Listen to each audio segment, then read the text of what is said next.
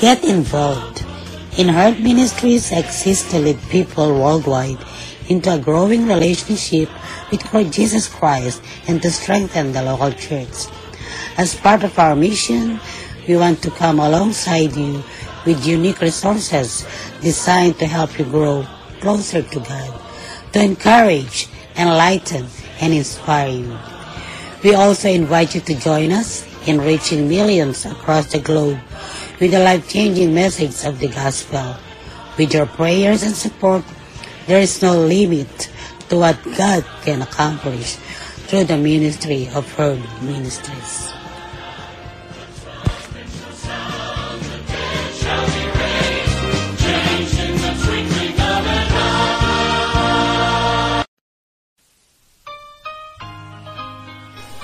Magandang araw sa lahat ng ating mga tagapakinig at mga taga-subaybay sa Heart Ministries Podcast Radio.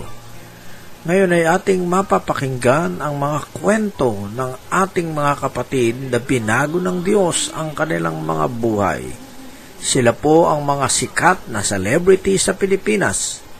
Ito po ay ating formal na pinagpaalam sa CBN Asia na nagmamayari ng mga videos at audios na ito. Makinabang tayo sa mga kagilagilalas na pagkilos ng Diyos sa kanilang mga buhay. Ngayon ay ating pakinggan si Mr. Gary Valenciano, kilala sa tawag na Mr. Energy.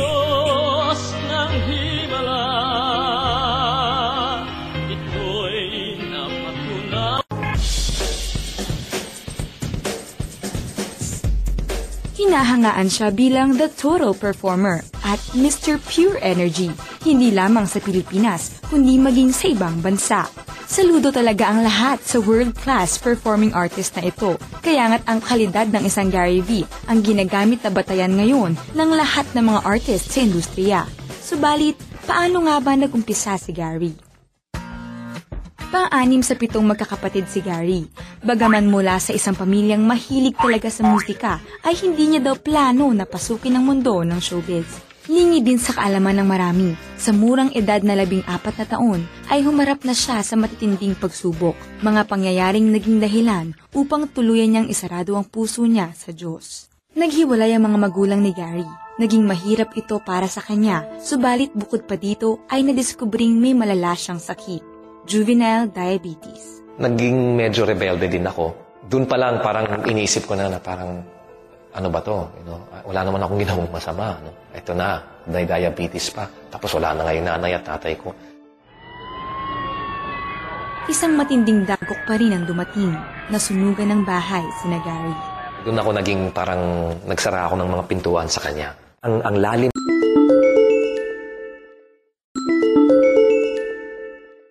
Ng galit at matagal bago gumaling yung sugat na yon.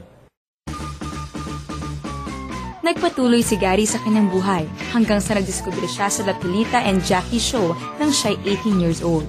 Sa edad na 20, napununan niya ang Araneta Coliseum sa kanyang first solo concert. Sa kabila ng kasagsagan ng tagumpay, tila naging miserable pa rin si Gary. Kunyari may concert tapos sold out. Hindi ko iniisip yung success, hindi ko iniisip yung, wow, thank you Lord, dahil ang daming pumunta sa concert. Ang iniisip ko palagi, ano kaya kung bumalik ako next week? Babalik din kaya yung mga taong to? Naku, baka hindi na nila ako gusto. Naku, may hit song ako ngayon, baka yung susunod na kanta, pangit. Naku, so it was always like that. It was always parang yung kalaban ko, sarili ko. So nagkaroon ng malaking butas sa puso ko na sa gitna ng lahat ng success, ng fans, ng fame, ng awards. Umuwi ako pero ang lungkot-lungkot ko. Nabalot din ng kontrobersya ang kanyang career nang sa murang edad ay ikinasal sila ng singer-model na si Angeli Pangilinan. That was the first time siguro na umabot ako sa feeling na, my God, what have I done? Ang gulo-gulo ng buhay ko. Anong gagawin ko para maayos ito? November 12, 1985, nagbago ang takbo ng lahat nang kausapin si Gary ng kanyang bayaw. Hindi ko malilimutan ang gabing yun. Alam ko na ang pag-uusapan namin ay walang iba kundi ang Lord. Siyempre, inang feeling ko, sige, pag-usapan natin ng Lord. And because of my background, andyan na lahat ng mga sagot. Alam ko na kung anong isasagot sa bawat tanong. So, question number one, Gary, do you know who Jesus Christ is? Ayan na, so syempre talagang, of course, he was born on Christmas Day. He was the son of Mary. He died and he rose again. So akala ko alam ko lahat. Hanggang sa dumating sa isang tanong na, Gary, if you died right now, where will you go? Kung maaring ilagay ko sa isang animation ang feeling na yon, parang nasa isang kotse ako na napakabilis ang takbo.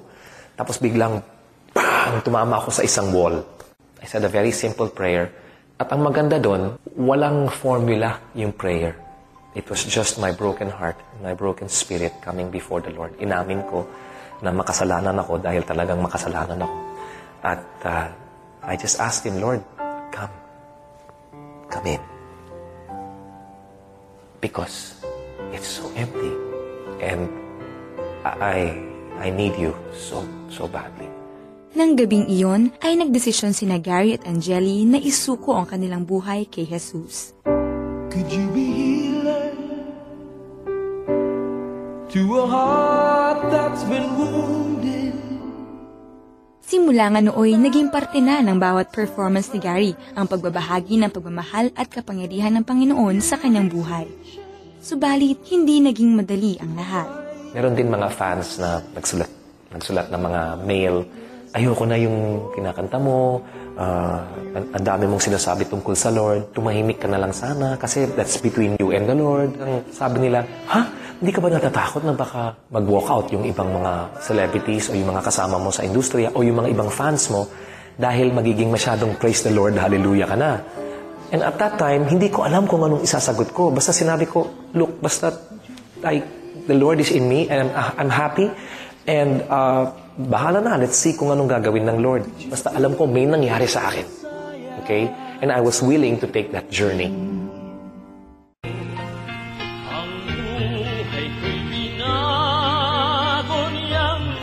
Nawa ay muli nating nakita ang kapangyarihan ng Diyos sa buhay ng ating kapatid na celebrity na si Mr. Gary B.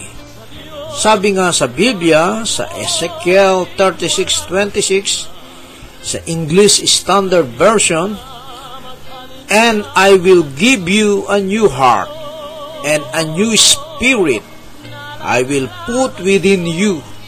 And I will remove the heart of stone from your flesh and give you a heart of flesh."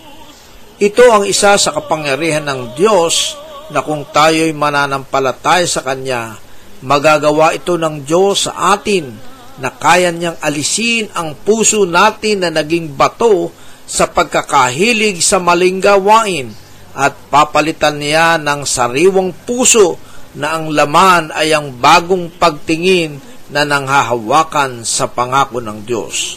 Patuloy tayong sumubaybay sa buhay ng mga kwento ng mga taong kumikilala sa Diyos.